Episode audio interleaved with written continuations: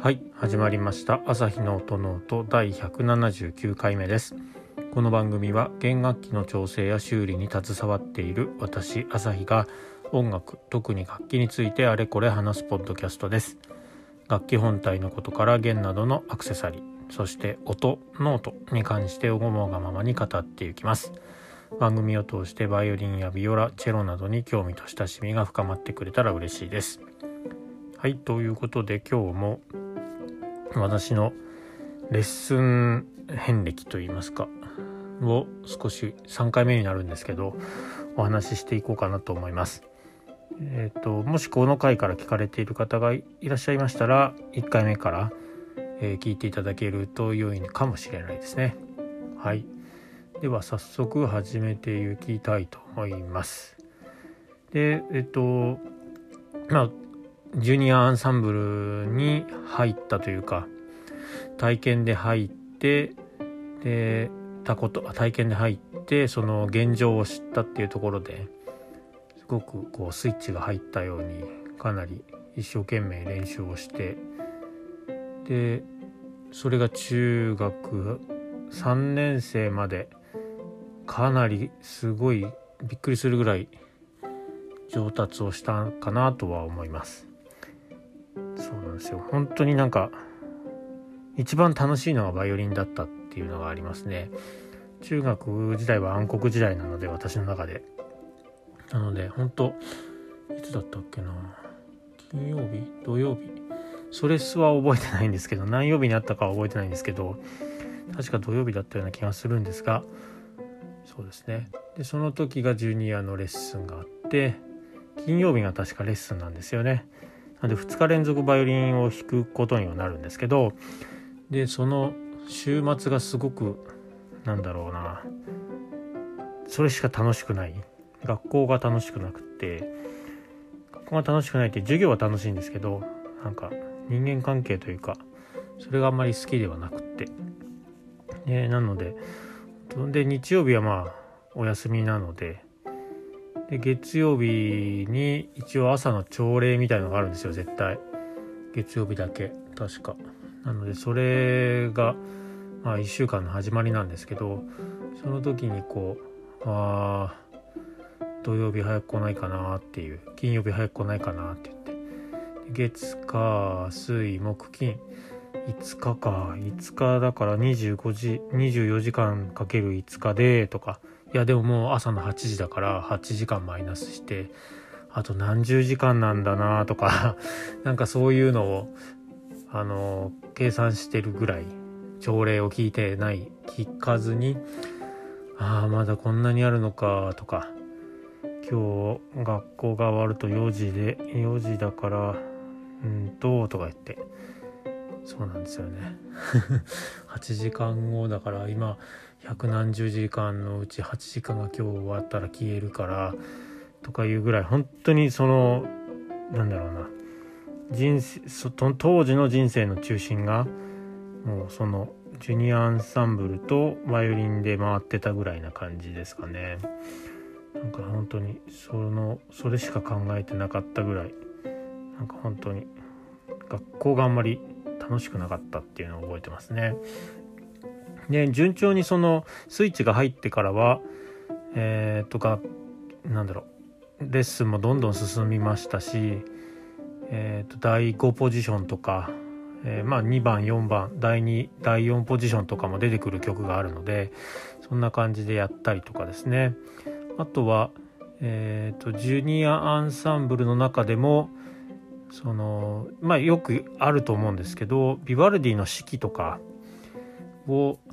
えー、やるやることになってというか練習というかねやって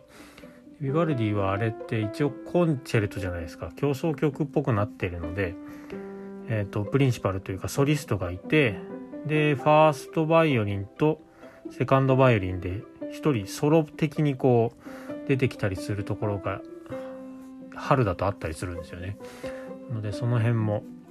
のセカンドバイオリンのソロパートを弾かせてもらうようになったりとかいう感じで結構楽しくやってたんですけどね。なかなかでもやっぱり受験があったりとかですね。そういう感じで確か高校1年とか2年3年生ぐらいまでは確か席はあったんと思うんですけど3年生も最初の夏ぐらいですよね。でやめやめることになってやめて受験というかそれに専念。っていう感じですかね。そういう感じのジュニアアンサンブル時代を過ごして。そうですね。ファーストバイオリンに行ってそうなんですよ。もう中学校の3中学3年生とか、えー、高校生になるとファーストバイオリンに行きので高校生中学生になると下の子たちといいますかね。小学校の高学年の子とかも入ってくるのでその子たちともいろいろ楽しくやっていたっていう感じです。曲はそれこそビバルディの四季とかさすがに秋とか冬はソロが大変っていうところがあるのでですので大体まあ春と夏とかそれぐらいですかね。でまあ発表会とかあとなんか街というかイベントがあるとそれで弾かせてもらったりとかいうのがあってやっぱりこう個人でやってた時よりもみんなと一緒にやる楽しさとかあとは他の楽器というかセカンドの時はファーストバイオリンとか、まあ、チェロとかビオラとかもあるのでですのでその辺の音を聞くこととかですね。あとはうんそういったのをすごくなんだ勉強になったなって思います。ので個人練習やっているけどまあ大人でやってる方がいるのであればやっぱり市民オケとかそういうのをやってみるというのは面白いと思いますしあと室内楽とかですよね。その辺をやるっていうのもなんかこう作り上げていく一人じゃなくてたくさんの人たちと作り上げていくっていうのもすごく楽しいですし新たなすごい発見があるんじゃないかなと思いますね。あと他の人が使ってる楽器とか 弓とかまあアクセサリー関係ですよね松ヤニから片当てとかいろいろ情報交換とかもできると思うので、はい、楽しいというかいろいろ充実するかなって思います。まあ今は Twitter とかね SNS があるのでその中でこういろいろ会話したりとか意見交換とかアドバイスとか質問とかできる環境ではあるので、まあ、そこまでこだわる必要はないのかもしれないですけどでもたくさんの中でやる。それってすごく音を聞くことになるしなんだろうな。あとはちょっと置いてかれないようにしないといけないっていうか足引っ張っちゃいけないなっていうそういう意識も出たりするんですごくいいんじゃないかなと思います。でジュニアオ、ケはやっていてじゃあ個人のレッスンもまずずっと続けていたので何をやってたかっていうと鈴木は確か6巻か7巻途中までしかやってないんですよ。やっぱりそこでなんだろうな受験大学の受験とかが入ってきていたのでですのでだんだんやっぱり中高校の2年の秋口とか夏終わりぐらいからはちょっとスピードが落ちていくその、えー、曲が仕上がっていくスピードが落ちたりとかあとは部活とかねそういうのやってたりしたのでだんだん落ちてったりはしたんですけどで大体弾ける大体弾けるっていうわけではないですけど弾けるようになってはいたのでなんかもう教本から離れてなんか色一応他の曲をやってみるっていうような機会がも増えていたような気がしますね。例えばそうですねでも発表会とかもあって個人練習の方のそれではすごい教本飛んじゃいますけど確か9 9巻かな？9巻がトルコ風っていうか5番でしたっけ？モーツァルトの。鈴木のバイオリンだと。あれとかあとはギターリーのシャコンヌとか。あとは何やったんだろう。その前とかはあのベートーベンのスプリングソナタとか。あとは何やったかな？そんな感じの曲をいっ1個やってチャルダシやってみたりとか。ですかね。そんな感じでいろいろ曲をやってはいましたね。なんか教則でいろいろやっていくというよりは好きな曲っていうかやりたい曲をやりたくなったっていう時期でもあるかもしれないですね。中学の後半からこうその大学入る前まではっていう感じですね。はい。ですのでそうですね。うん。で大学入ってからはもう全然バイオリンは弾かなくなってしまいましてたまに弾くぐらいしか弾かなくなりましてギターがすごく大好きになってしまったのでそれでずっとギターをやって弾いていたっていう感じですね。うん。ですのでまた社会人になっても特にこうなんだろうな。オ、ケに入るとかもう一回先あのレッスンについて先生に教えてもらうとかいうこともしなくて一人でこう楽譜をたまに買ってきてはそれこそバッハの無伴奏とかそういった楽譜を買ってみたりとかしてこうやってみるけど弾けないからいいやみたいな 感じで結構モチベーションは落ちてはいたんですけどで何かの表紙でこっちの世界にまた戻ってきてからはまたレッスンはもうオ、ケにも入ってないですけど自分でいろいろ曲をこの曲をやろうっていうことでやったりはしていますっていうのが今の現状ですかね。でこれだけこうやってきて、まあ、子どもの頃が一番真剣にやってたと思うんですけどやってて気づくのはやっぱり基礎って一番大事だなというふうに思います。やっぱりなんかこう曲が弾けるようになったりとか、えーと、それなりにこう楽譜が読めるようになってきたりすると、まあ、それなりにこう弾けたりするようになるんですよね。初見でもちょっと弾けたりとかいう風な。あと知ってる曲とかも弾けるようになってくるとなんかその曲が弾けるように頑張るしかならないと思うんですけどやっぱり本当基本って大事であの音階とかスケールとかあとはボーイングですかね。この辺はもう少し真剣にやっておけばよかったなっていうのをまあこう大人になってみていろんな自分が弾きたい曲をこう楽譜で買ってきたりとかして弾こうと思って見て見ているというかさらっている時とかに思うのは音階あとボーイングこれをちょっとちゃんともう一回一からやらなきゃいけないんだよねっていうのはすごい思います。基本的にちっちゃい頃もその音階をやったとかボーイングの練習をしたっていう記憶がなくてとにかくうーんその発表会に向けてこの曲をとかあとはジュニアアンサンブルでやるからそれも発表がの場がちょこちょこあったのでですんでそのなんだイベントに発表の場に向けてとにかく練習するっていうことでしかちょっとやってなかったのでうんそんな感じですけど皆さんも